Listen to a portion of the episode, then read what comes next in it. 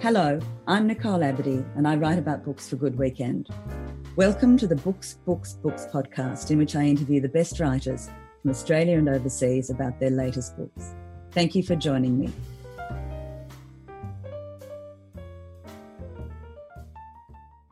Today, I'd like to welcome Malcolm Turnbull. He's going to talk to me about his new book, A Bigger Picture, which has certainly uh, got everybody talking. Malcolm, welcome. Uh, you often say about somebody they need little introduction, but it's very rarely as accurate as it is here. Malcolm Turnbull has been a journalist, a barrister, a solicitor, a businessman, an investment banker, an advocate for a republic, and a politician. He was our Prime Minister from 2015 to 2018, and he's been married to his wife Lucy for 40 years. He proposed on their second date, and together they have two children and four grandchildren. Malcolm, thank you so much for joining me today. Great to be with you, Nicole. Malcolm, I'd like to start at the beginning. Could you tell us a little bit about your parents? I know that Bruce was handsome and athletic, Coral was beautiful and bookish. What were they like as parents?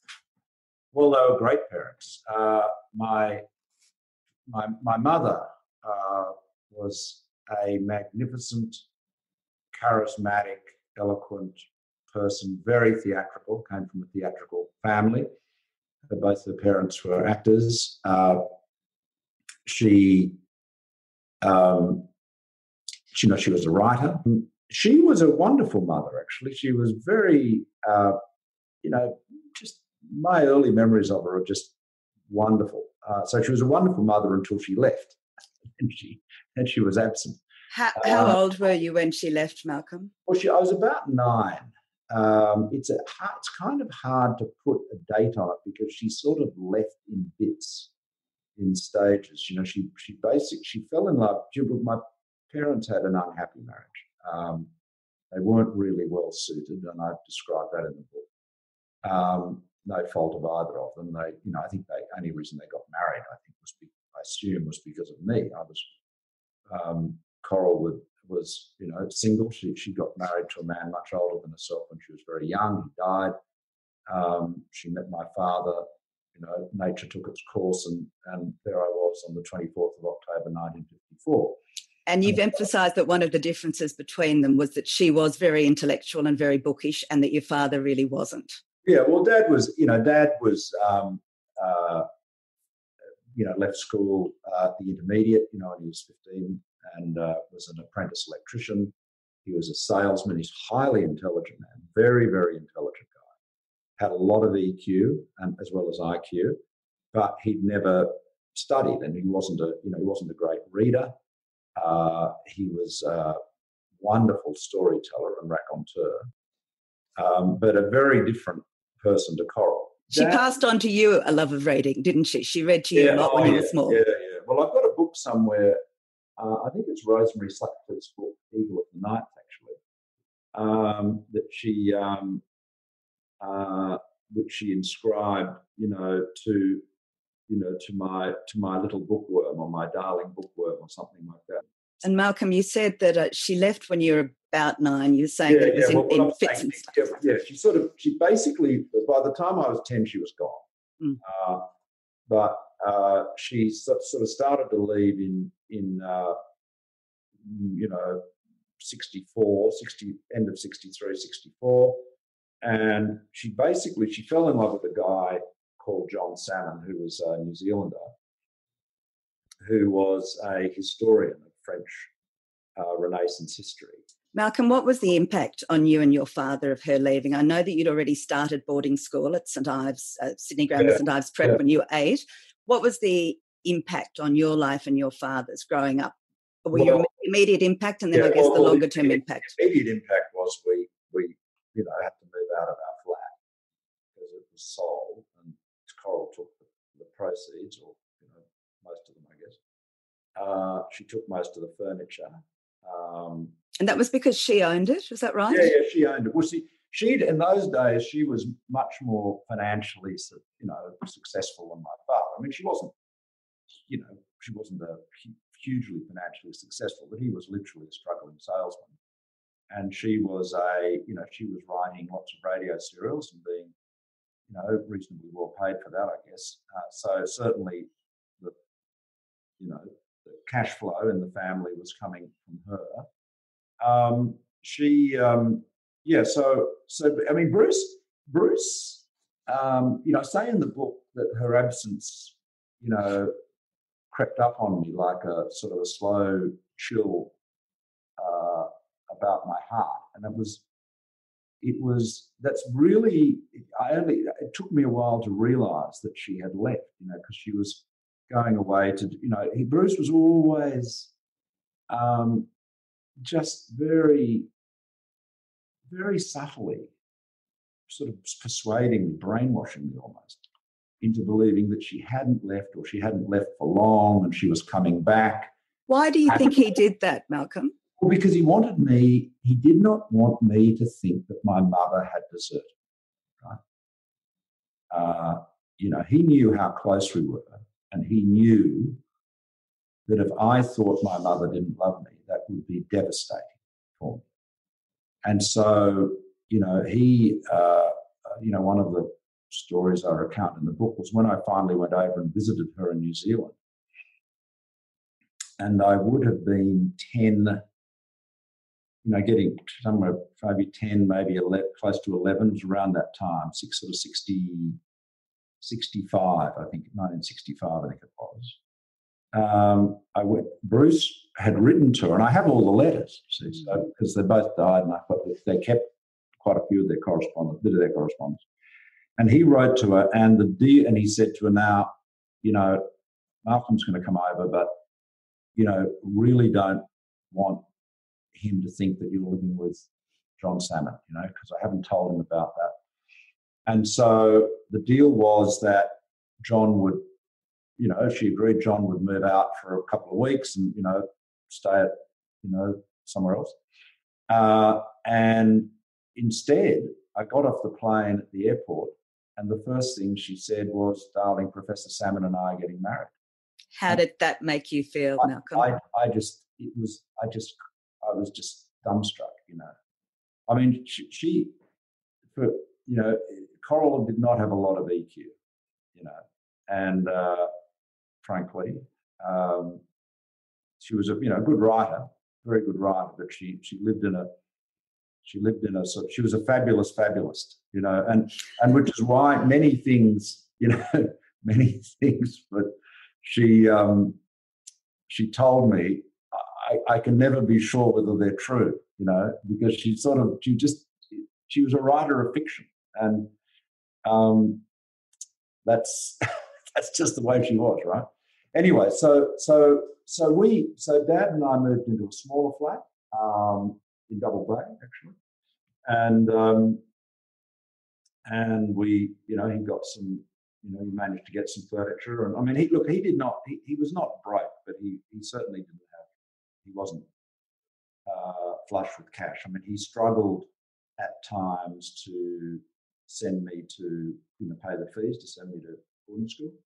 But he was a, a hotel broker, so which is essentially like a real estate agent for hotels. And so Bruce was often traveling around the countryside. And, uh, you know, just it just wasn't feasible for me to be at home all the time. And then you came back when you were 16, when your dad yeah, yeah, uh, well, remarried. Yeah, dad remarried. Uh, he got remarried to a woman called Judy Womersley, who, um, and that would have been in about 1970, I guess. And I came home from boarding school at the end of the second term in 1970 and lived with Bruce and Judy in um, a flat in Longworth Avenue, literally across the road from where I live now. Uh, and uh, until you know, until I went to university, and then I, you know, when I was at university, I lived in um, most of the time I was living in you know various flats and houses with other students. You know. Malcolm, I just want to ask you one thing about your school life. I know that you went to school at Sydney Grammar. You had a very keen interest in history and you're a very enthusiastic debater. And one of the friends, the lifelong friends that you made through debating was David Gonski. Could yeah. you tell us a little bit about what you two were like as schoolboys? Oh, I don't. I, yeah, that's a good question. Well, I don't know. David, David is has never changed. David has always been. David has sort of grown into his age. He was always very serious and grown up, and um, and he had a, a, sort of a gravity about him that was always, you know, middle aged. And I don't use that in a critical way at all, but you know, that was just always. He, I mean, I'll give you an example. So Lucy and I had just got back from England in 1980, uh, and I'd got a job at Dawson Waldron, which was big law firm, then now called Blake's, Blake, Blake and Blake Dawson Waldron, maybe it's something else now. Anyway, I, and we, we, Lucy and I had, Lucy was finishing her last year of law school, and we were at Martin Place railway station, and we met David. And David is literally one year older than me. Right? And so David, um, so I said, "Oh, you know, hi David, this is Lucy, you know," and uh, you know, David says, "Oh, you know, congratulations," you know, chit chat, and then and then uh, um, Lucy kept on addressing him as Mr. Gonski all the time, and saying, "Oh, well, thank you, Mr. Gonski, you know, very good to see you, Mr. Gonski." And um, when we got on the train, I said, "Why were you calling him Mr. Gonski?" I was at school with him, and she said, "Oh, he seemed to be so much older than us," you know. It's uh, that sort of sums it up, really. I mean, he he he, he but look, he was you know, David is um, charming, uh, thoughtful, hugely intelligent, um, but he always had that that sort of gravity, that sense of seriousness about him. Malcolm, you started arts law at Sydney University in 1973. Did you know then that you wanted to be a lawyer? Um, yes, I did, uh, but I, I, don't. I didn't.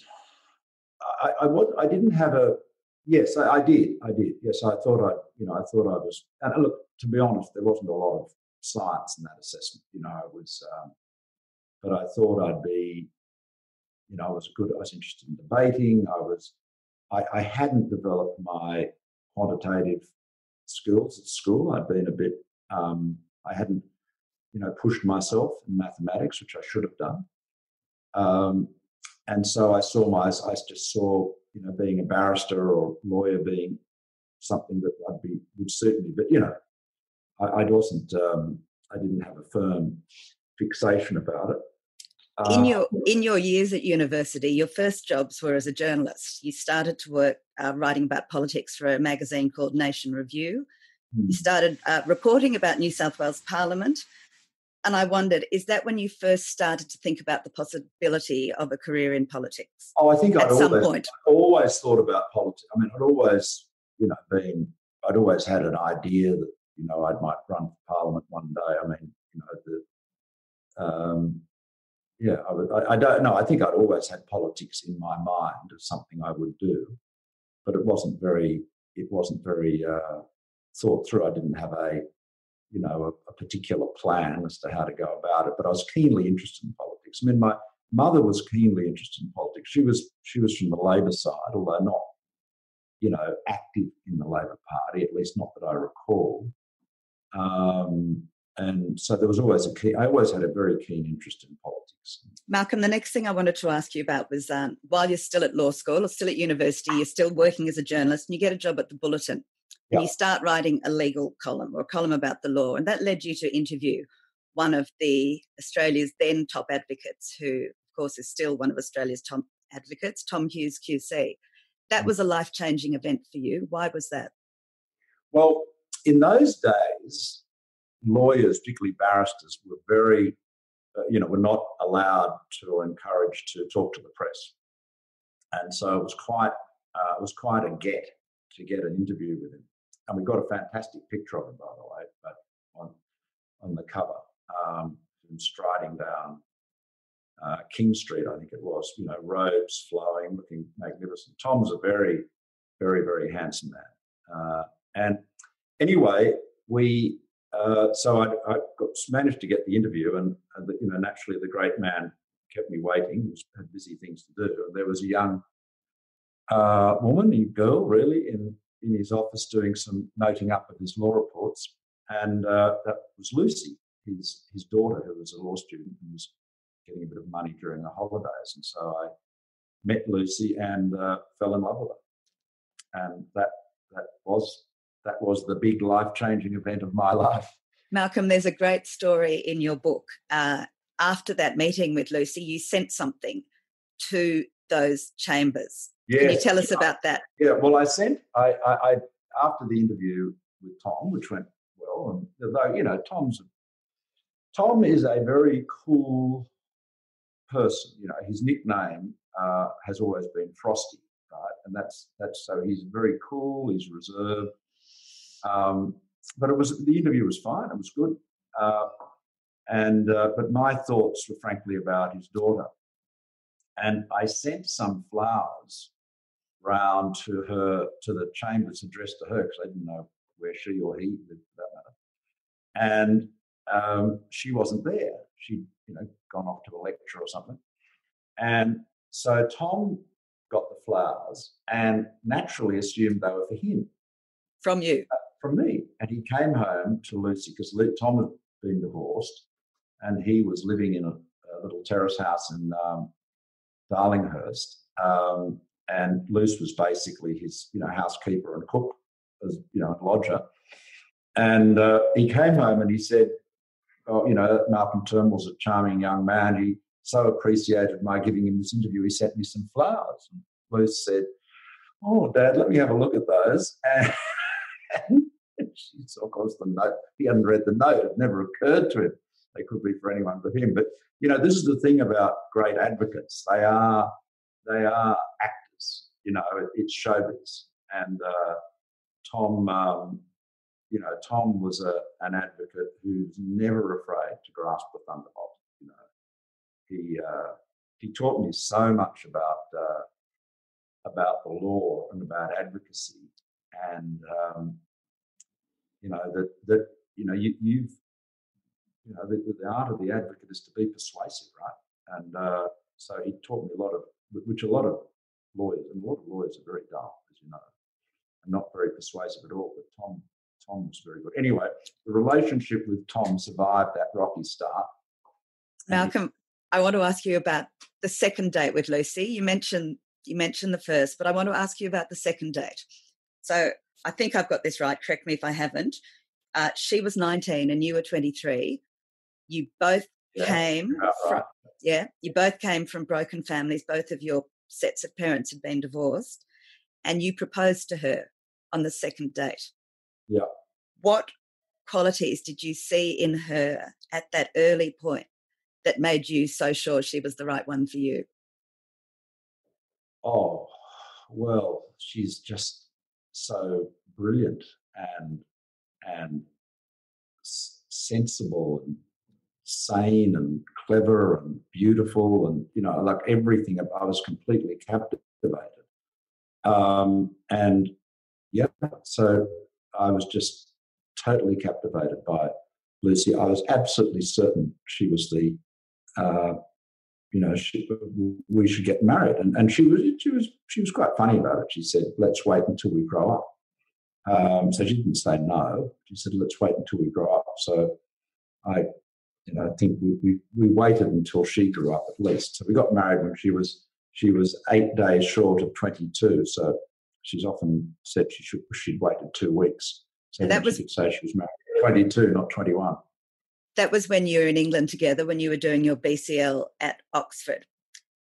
Then yeah, you, right. you came back to Australia and you decided that you would go to the bar.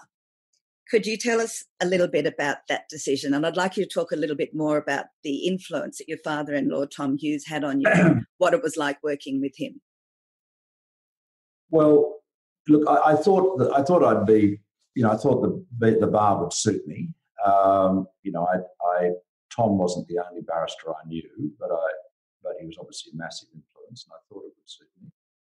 Uh, and, and, I think it did, frankly. I think I, I enjoyed the bar. Um, um, the so working with Tom was working with Tom was sort of it was pretty interesting actually because he he you know he was he look he's fantastic to work with you know just so much knowledge and experience but very but he wants he, he likes a junior barrister who will take him on.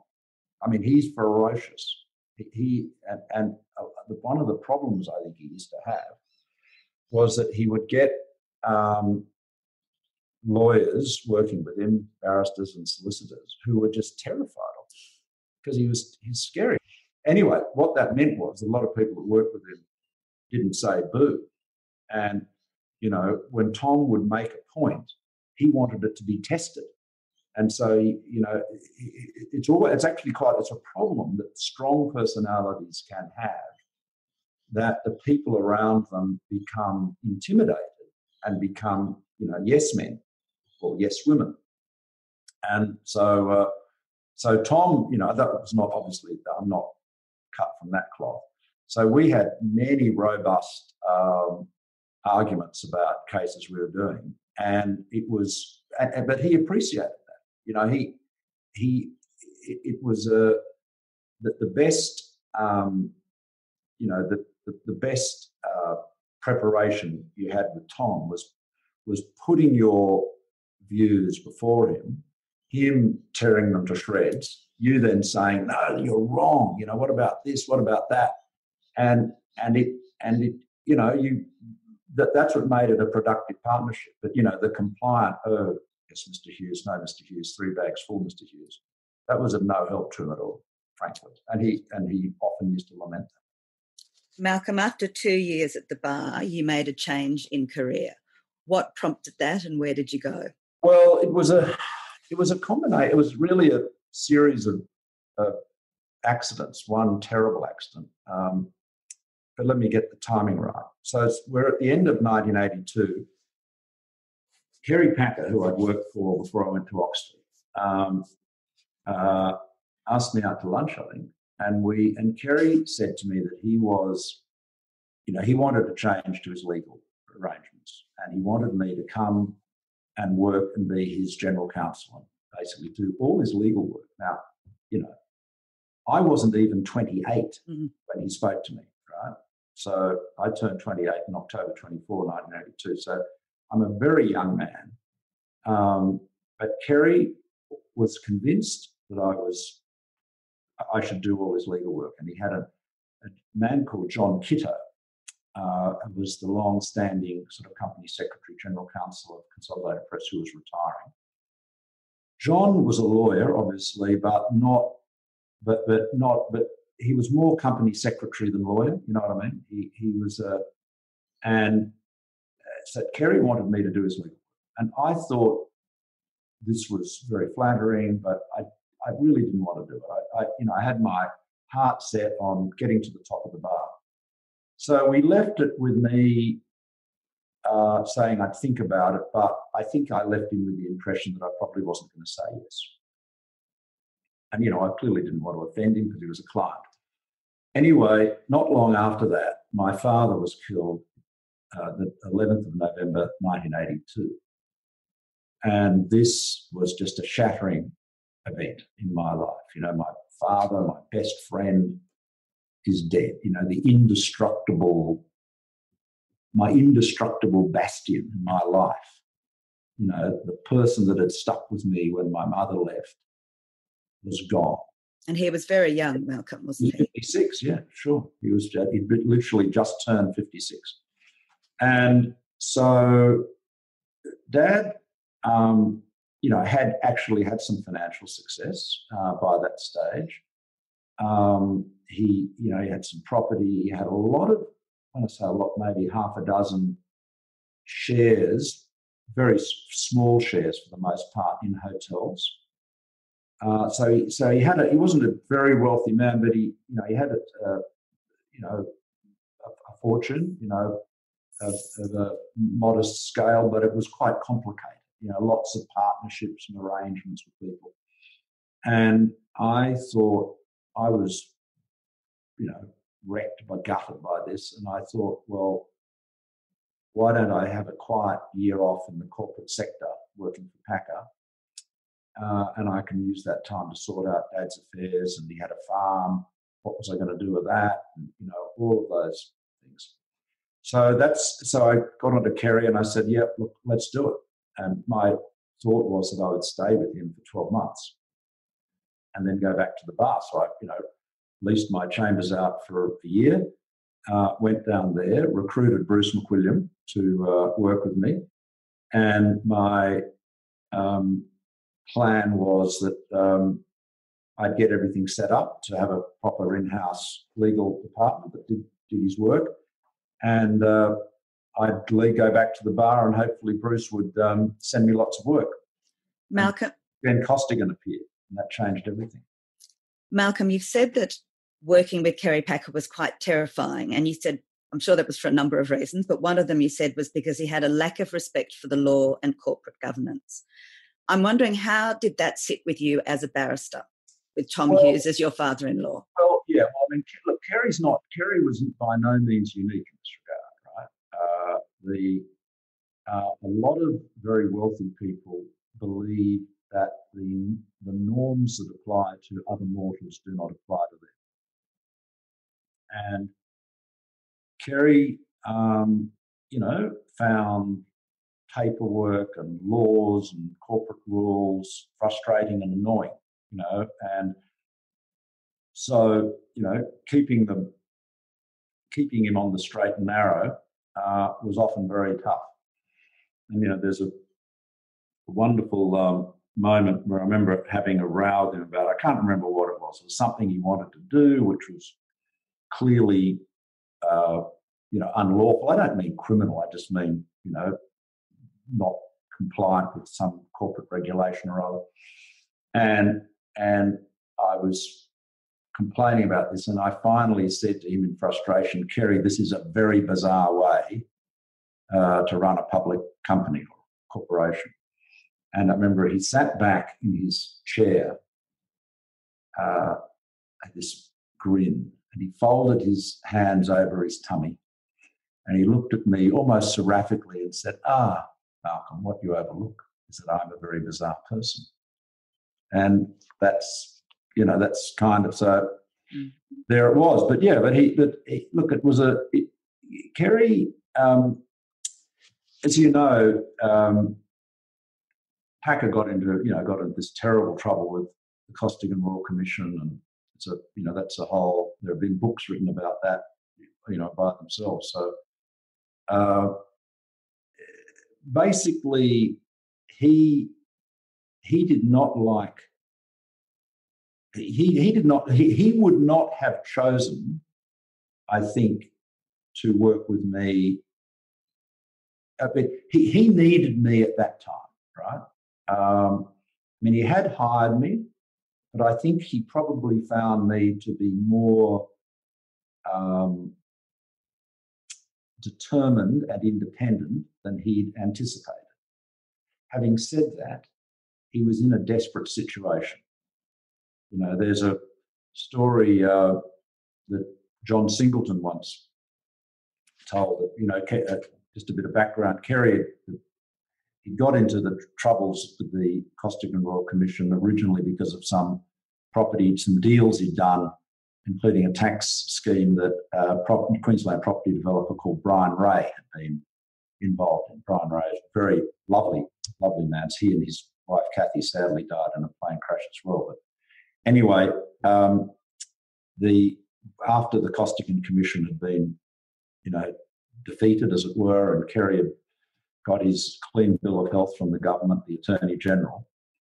Um, he was talking with Singo and Singleton apparently said to him, Well, Kerry, you know, if it hadn't been for me, you never would have met Malcolm.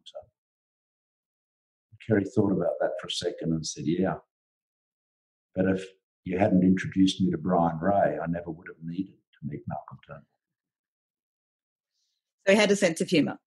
Malcolm, I want to ask you just briefly about the Spycatcher case because yep. there's something about that that I think is very very interesting. You were at that point. You had set up your own firm with Bruce McWilliam. I just literally just set it up.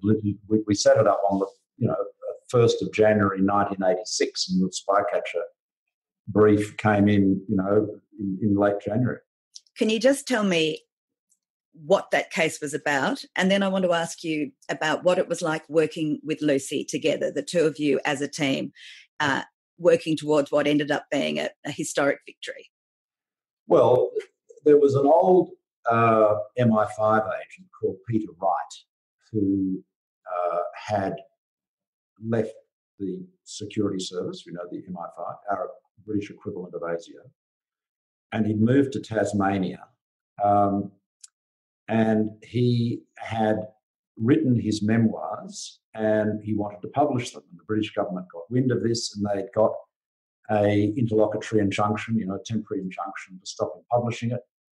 Uh, in Australia, his lawyers, uh, they had a couple of big law firms, they had lots of QCs, all told them the case was hopeless. And that was it, you know, like they were doomed. And um, Geoffrey Robertson, actually, who had given some advice to them in the UK, suggested to their, uh, British, their British solicitor, a man called David Hooper, who was out in Australia just travelling, watching the test match, I think was the main purpose of his trip, suggested to Hooper that maybe he should give me a call. And so Hooper came by to see me. He was a very um, proper old Etonian. Uh, you can uh, uh, very, you know, very much, uh, a, very much an English gentleman of the old school. And so Hooper came to see me and told me about the case, and I said, "Look, I, I think this is a winner." I said, "I think we'll." I said, "Who knows what will happen at trial?" But I said, "I'm very confident we'll win in the High Court," because the fact was that there was really nothing in the spy Spycatcher book that was new or had been confidential. And it was an established principle of our law that the government cannot restrain the publication of a confidence unless it can uh, demonstrate there is some detriment to you know the government or the public interest in the confidence being published. Now, the Heinemann were completely and utterly pessimistic about it and they um, they said uh, that they would, you know, they didn't want it. They, they would only prepare to do it if I was able to do give them a very cheap and cheerful quote. I think it was twenty thousand dollars. You said uh, that. I I said we'd do the case for, uh, and a bit extra if the trial went for more than four weeks or something like that. Anyway, we um, and so we did, and we and we won it. And the legal team, you know, there were some other lawyers, uh, apart from Hooper, of course, in, in, the UK, but there are some other lawyers in my office who helped. But the legal team was basically me and Liz. And was uh, that the first time that you two had worked so closely together? Um, not, no, not really. We, I mean, Lucy wrote my law column for uh, for quite a while because when I when I left, when I stopped being a journalist, and I came back to Australia, and we kept the law column up. But in those days, know, barristers had to be very careful about publicity. So it was called the officious bystander. Um, and uh, Liz and I worked on that together. No, we, we, but yes, it was certainly the main thing we'd done together. We had done some legal work before, but um, you know, she'd only just Lucy was really it was only a you know, couple of years out of uh, law school at that stage. And Malcolm, you ended up succeeding at, at the three different stages. You succeeded at trial, you succeeded in the Court of Appeal, you then succeeded in the High Court 7 0. And you make the point that uh, the victory in the High Court depended upon a particular argument that Lucy had worked yeah, up. Yeah, well, how, how, did that make you feel? Oh, it was great. Well, it was very, the, the, Lucy's, there was a lot of uh, funny stories about Lucy's role in the case. Um, so it was a very big, complicated case. There were questions of uh, confident, you know, the law of confidence, which is an equitable doctrine. There was questions of contract. Um, very, it was a massively complex case in both factually and legally. But there was one fundamental argument that Lucy had written up, which was simply this that what the United Kingdom was trying to do was enforce a public law of the United Kingdom in Australia, which they can't and that public law, of course, was their Official Secrets Act. And um, the trial judge gave that, I wouldn't say scant regard, but he focused, as he should, as a trial judge should, he focused on the facts. Uh, the Court of Appeal was a little bit more interested. Uh, but in the High Court, it won the day. And it was quite a funny story about the High Court because I don't know if you've ever been in there, but you know, it's a vast chamber and the bar table is oh probably you know several meters maybe three meters away from the solicitors tables which makes it very hard for the solicitors and the barristers to communicate. You know, the whole thing is grandiose, right? And um, Lucy was not admitted as a barrister in the federal courts at that time. And the I'd spoken to the clerk of the court um, who had said to me that she couldn't sit at the bar table with me. And I mean, I was appearing unrobed, of course, but I, which was very unusual in those very days. Unusual, Still yeah. very unusual. Still very unusual, yeah, because because at this stage I'd become a solicitor, but I was admitted as a barrister and solicitor in the High Court as well. Anyway, so I I said to um, him, well, look, it's just not you know basically she, she, she and I are the, are the team, and we're not sitting next to each other, we can't do the case. And he said, well, she can't sit next to us. I said, okay.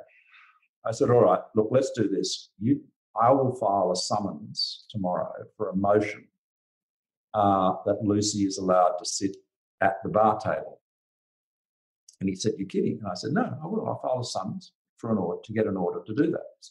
And we can deal with that as a preliminary matter. And he went, Oh, don't do that. and he called back sometime later. He said, I've spoken to the Chief Justice. And he says, Lucy can sit at the bar table, on the bar table, or under the bar table. In fact, he doesn't care where she sits. So don't follow the summons. don't summons. And you'll find in the transcript of the um, of the case, the first item is I just say now, uh, you know, Miss Hughes or Mrs. Turnbull, I'm not sure what how I described it. Uh, is going, you know, we'll sit, sit with me at the bar table. Of course, Mr. Turnbull said the Chief Justice.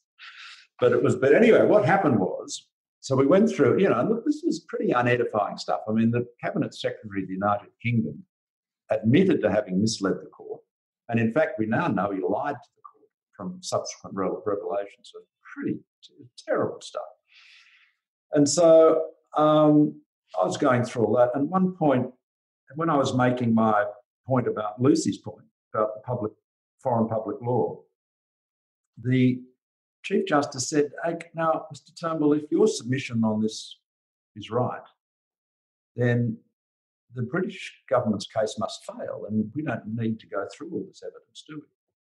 I said, That's right. And he turned to my opponent, Theo Simos, uh, sadly no longer with us, and said to Theo, Mr. Simos, and Theo said, Yes, that's, that's, that's correct. And he looked to the judges on his left, he looked to the judges on his right, and they all, you could see them all thinking, That is the way we're going to resolve this case. Thank heavens. We'll give the right we'll give the, the, the, you know we'll get the right outcome but we won't have to express opinions on the integrity of the british government or who lied to whom in whitehall in 1979 or any of that stuff and uh, out it goes so that's so that's so that's when you read the judgment of the high court it's mostly about um, uh, you know uh, about um, uh, the you know, about that point yeah. Malcolm, that ended up being really the last case that you did as a lawyer, or your last your last big act. Uh, well, not quite. I did one more. I did a. We did a uh, appeared for um, um, uh, Brett Whiteley's uh, girlfriend uh, in the Janice Spencer in a, a, case about a missing will, quite an exotic case, but yes. lost. Okay. Um, something you say in your book, which I thought was very interesting, was that you then had various offers. That had been such a success. There were opportunities to go to be a barrister in, in England. You decided you were going to try something different. And you said something in the book to the effect of maybe I felt that I had sufficiently proved myself to mm. Lucy's father, to Tom. Mm. And so maybe for that reason, I then felt that I could move out of the law and do something else. I thought that was a really interesting observation. Do you want to talk a little bit about that? Well, I just, I, I you know, I, I felt, I, I, honestly felt that I could spend another 30 years in the law, which I probably would have done if I hadn't, or 40 years in the law, who knows? I could still be there. Um, I could have spent a lifetime in the law and everything would be an anticlimax to spy. So, you know, it was just, it was, uh, so I figured that you know, I'd, I'd, certainly proved myself as a lawyer, as an advocate. Um, won the biggest case, I mean, it's the highest profile Australian case, certainly, at least from an international point of view. you know, maybe ever. I don't know. I don't think there's ever been another Australian lawsuit other than maybe the Lindy Chamberlain case that's excited so much interest internationally. Perhaps uh, until Cardinal Pell. Yeah, that's true. Yes, that's good. Very good point. Yeah, but anyway, at the time, it was certainly the biggest um, case, and I thought, you know, time to do something else. And I and I was keen to make enough money to be financially independent. That was always a goal of mine. So, Malcolm, you you went on. You set up an investment bank. Yep. I'm not going to talk to you a lot about that. The next thing I want to ask you about is what you did in 1990 when, with Neville Wran, you set up the Australian Republican movement with Thomas Keneally as the first chair. Yep. What prompted right. What prompted you to do that? Well, look, I, you know, I'd always been a Republican, uh, but what prompted me to get, you know, active about it was Australia Day 1988, so the, the bicentenary. And I was sitting up on top of the Intercontinental Hotel commenting on it. I'm not, someone had hired, retained me to do that, some network or other. And I was just staggered as I contemplated this extraordinary scene, you know, the, the celebration of a nation. And who was giving the big speech? Wasn't our Prime Minister or our Premier, certainly wasn't the Governor General, it was Prince Charles. Everyone was a warm up act to the, the heir to the throne. And Charles, to his credit, seemed a bit amused as to why he was there. But it it just it, it underlined to me, and I wrote about it at the time, it underlined to me just how anachronistic it was that this great, proud, unique, special country uh, had a head of state that was not Australian. And but you know that that's essentially the you know uh, I I said then and I say today, you know, I love this country too much. I love its people too much to want to have a head of state that is not one of us. Malcolm, what ended up happening after you devoted almost a decade of your life to that mm. was that the referendum was lost. Australia voted against a republic. I'm wondering, was that defeat a surprise? And I wonder, one of the things you were criticised about when you were Prime Minister by some people was for not taking a firm enough stand in, or not more actively promoting the Republic during that time. And I wondered if that was because of the lessons you'd learned or what you'd taken from the fact that the Australian people had rejected the Republic once in '99. Well, not at all. I mean, we we look. It's very hard to change the Australian Constitution. We know that um, in in the referendum in '99, you know, we had the added problem of the advocates for direct election essentially saying vote no and to this politician's republic and in a couple of years we'll be able to vote on our republic. Well of course you know more than 20 years have passed right? Can you just explain malcolm what the two alternatives were? Well well, well the, the, when you move to amend the constitution, you, you, the constitution is a is a law, and so the amendment process involves Parliament passing a bill to amend the constitution, uh, and the that um, then has to be approved by the public. You know, in a referendum, a majority of voters in a majority of states, and so you have to have a specific model. You can't, you know, put up a picker box, uh, at least not in the constitutional referendum. So, anyway, uh, the model that we proposed was the one that had been endorsed by the Constitutional Convention, which is another long bit of backstory.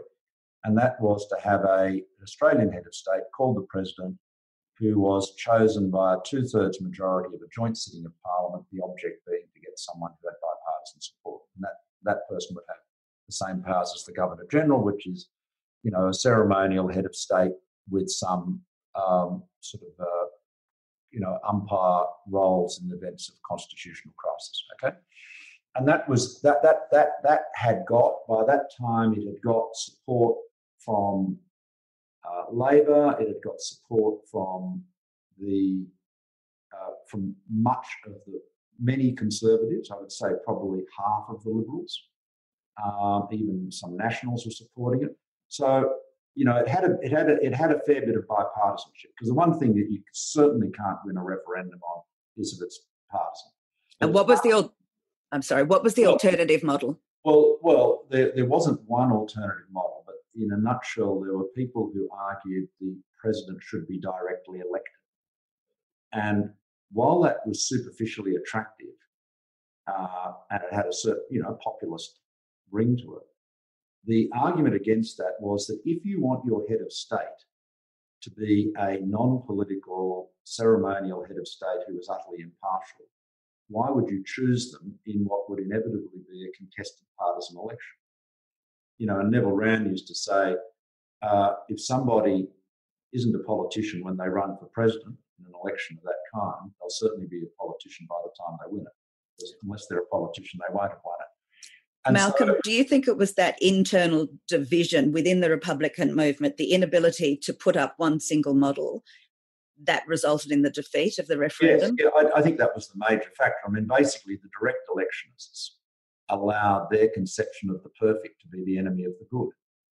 And, you know, I mean, we came close, you know, we got 40, it was 46.5% of the vote, which is obviously not 50% plus one but it, it did better than many other constitutional changes, I might say, a lot better. But uh, that was the principal reason. Now, the question is, why did I not deal with it when I was in Parliament?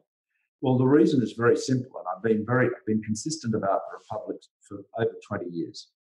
My view was that in 99 was that if we voted no, we would not be able to successfully re-agitate this issue until after the end of the Queen's reign.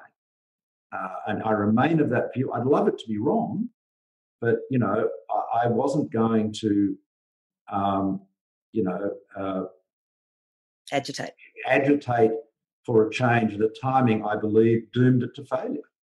So, so my view, uh, and again, I've had this view for 20 years. I expressed it regularly when I was PM, was that when the Queen's reign comes to an end, uh, you know, assuming there remains, you know, support in the community for a republic, which I imagine there would be, uh, there should be a consultative plebiscite which pitches the, you know, parliamentary appointment model against a direct election model. You have a, a good ding dong argument about that for months. Uh, you have a vote, uh, and then Parliament says, okay, the public have said they want direct election or they want parliamentary appointment, whichever one it is, then say, right, our job now is to draft the amendments to embody that, and that's what you put to the people in the referendum. Malcolm, would you involve yourself in that campaign? Oh, of course I would, yeah, totally. I mean, I'm very committed to Republic. I mean, I look, I just, it is, um, you know, there are a lot of people who, who sort of, uh, who, you know, claim to be I suppose, sympathetic to me or supporters of mine who kept on urging me to um, do things that were futile and, and, and self destructive. You know, the, the, the reality is, uh, if I had got up there and said, I want to make prioritise the Republic, people would have thought I'd lost my mind. Malcolm, I'd like to ask you now move to your move into politics. So by this stage, after the uh, Republic referendum in 1999, you're at Goldman Sachs by now, having moved from your own bank, and you said that you felt a pull towards politics and public service. Mm. You've mentioned in the book that Graham Richardson has said that you approached him, you approached him to ask about joining the Labor Party. Is that true? No, it's untrue. I'm not quite sure what Richardson is saying, has said. I mean, he's probably said different things, but the facts are very straightforward. Uh, in 93 or thereabouts, about the time that Richardson retired from the uh, Senate, um, was retiring from the Senate, so that's that was the date. Uh, Keating rang me, and I had been chairman of the Republic Advisory Committee, right? So I got to know him a bit during that process. He was very interested in that.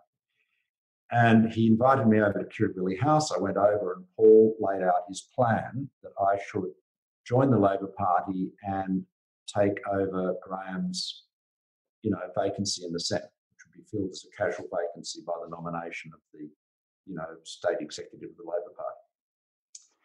And I was, I was very polite. I, I said it was very flattering. I thanked him for his interest and, you know, said how much I appreciated it. But I did say to him that I wouldn't be comfortable in the Labor Party and it wouldn't be comfortable with me. I want to ask you about that, Malcolm. Many of your critics on the right and many of your supporters on the left mm. have long suggested that you were or would be more of a natural fit with the Labor Party than with the Liberal Party. Why did you say no to Labor and what made you choose Liberal? Well, I mean, I'd been a member of the Liberal Party. I joined the Liberal Party in 1973. You know, I'd run, I'd run in the Liberal Party pre-selection in Wentworth in, um, uh, you know, 80 in 81 and I'd actually run uh, and then pulled out of and then went back into a pre-selection for a state seat in 83 or thereabouts. So, you know, I had a quite a history in the Liberal Party. Um, but yeah, well, look, it, that was my judgment. I mean, I, I'm a small L Liberal. Uh, my, uh, they're a bit of a beleaguered species in the Liberal Party, in the capital L Liberal Party nowadays. But that was, I felt that better fitted my views and my philosophy. Um, but anyway, getting on to Richardson. Uh, so Paul, you know, who's very insistent, uh, said I had to go. I must go and speak to Richardson, and really just to be polite to him, was the prime minister after all. I said okay. So I caught up with Richardson. Must have been the next day in the city. Uh, we had a cup of tea, and I said to him, "Well, Paul's put this proposal to me. I don't think it's a good idea." I repeated to him what I'd said to Paul, and Richardson said, I agree with you. And that was it. And we finished our cup of tea. I mean, the, the at the time I rejoined the Liberal Party after I left Goldman, there are a lot of people in Labor who wanted to cruel my pitch. They didn't want me in Parliament any more than Tony Abbott did, right? Uh, and so there were people saying, oh, he's really a Labor person. He wanted to join the Labor Party. I mean, joining the Labor Party is like buying, uh, you know, I mean, it's about as hard as sort of buying a bus, you know, a fare on the bus, buying an Opal card, right? It is, it is, the Labor Party is a proselytising, missionary, recruiting organisation like the Liberal Party. There's no, ever, never been a problem joining the Labor Party. If I wanted a mentor or a friend to help me join the Labor Party, I would have got Neville Wran, Who was an old friend and who you'd worked with. Who was my, you know, one of my closest friends and my business partner for a decade. So you know, it's a. It, but having said that, there'd be no shame. There's no shame in being in the Labor Party. I mean, I would rather people were members of the Labor Party than no party. You know, I, I believe in active citizenship, and I and I, you know, I think one of the problems we face today is that not enough people are in political parties, and political parties are not representative enough. In 2004, at the age of 50, you enter politics. You're pre-selected for Wentworth after a yep. tussle with Peter King. How did you, and, and you're immediately thrown into the hurly-burly of an election campaign with an election coming up later that year. How did you enjoy the hurly-burly of political life? Well, I enjoyed it a lot. You know, the, the, the kind of uh, rap on me when I ran for Parliament was that I was, uh, you know, an out of touch elitist plutocrat who would not be able to handle grassroots politics. Um, and you know that's the kind of you know that's the man in the top hat sort of caricature that has been part of the, my, the critique of me. But actually, I enjoyed it very much, and um, you know I am you know actually a very convivial person. I've always enjoyed people. I've always uh, not not naturally suited to social distancing. Uh, and I've always that's why I've always caught public transport because I like the social aspect of like seeing people, being with people. And so the, the sort of grassroots part of being a politician, I really enjoyed. And I think I did pretty well. You know, when you think about it, you know, just looking at the numbers, I mean, when I, uh, well, I, you know, the 2004 election was was complex because King ran as an independent, but you know the swing against the Liberal Party was a couple of percent on two party preferred terms. But then in two, but, but it was a good, you know, from Howard's point of view, you know, Howard got a swing to the government in 2004. So, so it was a, it wasn't a tough election in that sense. But in 2007, of course, the tide was running out. You know, we were we were toast, and my electorate had been redistributed, uh, and the the on the basis of the new boundaries, my margin was 52.5%. So it was the most, actually, the most marginal Liberal seat in New South Wales. And I managed to hold the seat and get a small swing to me. You know, whereas the statewide swing against the government was over was about six percent.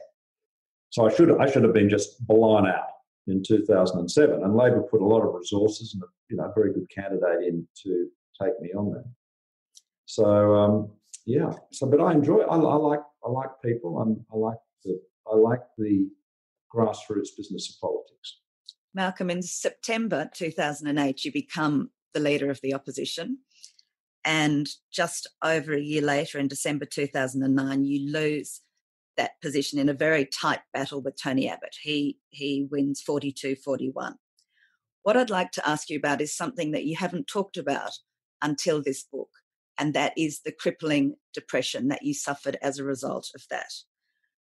I guess I was wondering why you think that particular event hit you so hard. You'd had other defeats before. You'd had the Republic defeat. You'd mm. uh, once been beaten by Nelson uh, in a run for leadership. Mm. Why do you think this hit you so hard, this loss of the leadership in 2009? I, uh, well, I was really shattered by the whole Godwin Grech business, mm. where I, you know, was foolishly, um, you know, relied on Grech's, you know, representation that uh, Rudd's office had sent a particular email. I was basically taken in with a fake email by someone I trusted. And, you know, I might say everyone else on our side trusted as well. Godwin had, had his own mental health issues, which led him into that dark place and drew me into it. But I felt ashamed of that. Uh, and you afterwards, you ended up actually going to apologise in person I did. to Kevin I apologised to Rudd several times. Yeah, no, I was. I, I mean, and I might say people around me in politics thought I was bizarre that I would apologise because, I, but I, I do, I really throughout my political life, I have sought to be fair. Uh, I'm not afraid of making strong criticisms of people, as, as, as everyone knows but I, I do try very hard to be accurate. You know, whether that's the old lawyer or the old journalist in me, I don't know. But I do try very hard to be accurate. And I just, you know, making a false allegation against somebody else is just not, that's not me. And uh, I was, I just felt very bad about that. Um, and uh, it was, yeah, that, that, you know, that was one of the things that that was preceded the dreadful battle we had over climate change in the coalition that led to my defenestration, and uh, that left me devastated. And, and you know, as I've described in the book, it was a very dark, bleak period. Malcolm, you said in the, the recent interview in Good Weekend that politics is full of people battling depression, but they obviously don't talk about it. Why well, do you think some of them do? Some some have. I'm sorry. Why do you think that is, and what can be done about it? Well, I think you know, society is full of people who are battling depression. I mean, it is a it's a very common um, health problem. Uh, what can be done about it? Well, I think we've got to, you, you, firstly, uh, take better care of yourself. You've got to treat your mental health as important as your physical health and be as aware of it as your physical health.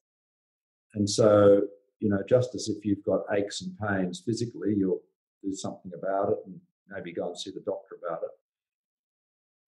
If you are feeling miserable uh, and, you know, you and depressed, then you should, you know, take or you feel you're starting to get that way, take action, you know, get a get up, go outside and go for a walk, get some sunshine, you know, be mindful, count your blessings. You know, you just look, look, I'm not a psychologist, uh, but it, and it is, and I got myself into the bottom of a very, very black, deep abyss in with depression, and clawing out of it was one of the hardest things I've ever done in my life. But I, I did.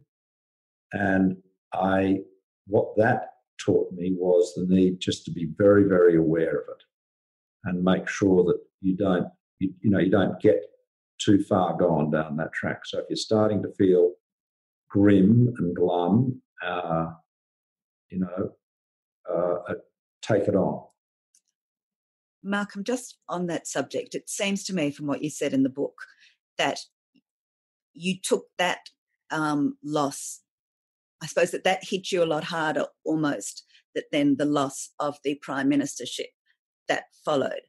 Is that you, you don't seem to have suffered the same, or certainly you don't talk no, about in the book? No, was, is that because you had learned from that experience and you yes. had the, the ability to lift yourself out and you knew how to preempt the depression, as it were? Yes, definitely. No, no, I, I, uh, I knew that my prime ministership would come to an end. Uh, I knew it would come to an end.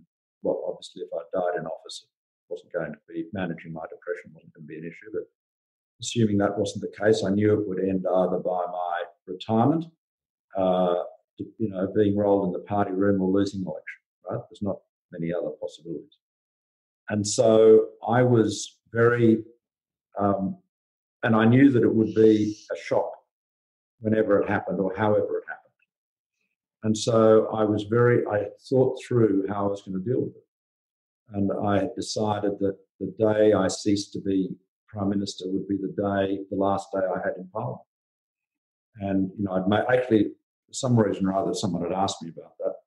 And, you know, Sally Cray always used to say, the problem with you, Malcolm, is that, you know, when people ask you questions, you actually answer them which is uh, unusual for politicians. And I'd actually answered the question and said, well, when I cease to be PM, I'll get out, which of course News Corp turned into a, you know, a, some sort of scandal. But um, no, that was quite deliberate. And because I knew that um, that if, if it was when it was over, it was over. I'd be out. There'd be no question of indecision, no question of should I stay or not. I wasn't going to be, um, you know, as I said in an off the record literally off the cuff chat in New York, which was meant to be private.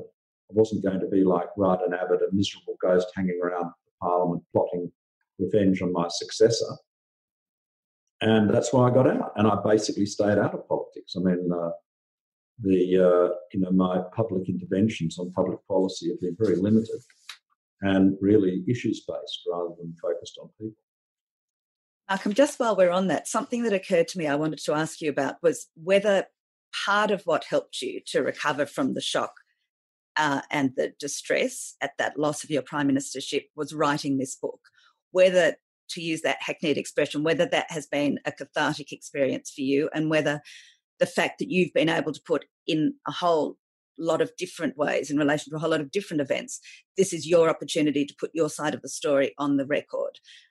Do you think that knowing that you were going to do that and then actually writing it has assisted you in a in a way in that cathartic way people talk about I, I think it's I think it's a good way to I mean you know it's one good way to sort of end a chapter in your life you know I wrote a book about the Spycatcher trial which you know Spycatcher had just absorbed me and if not obsessed me for you know several years um, and I wrote several books about the Republic.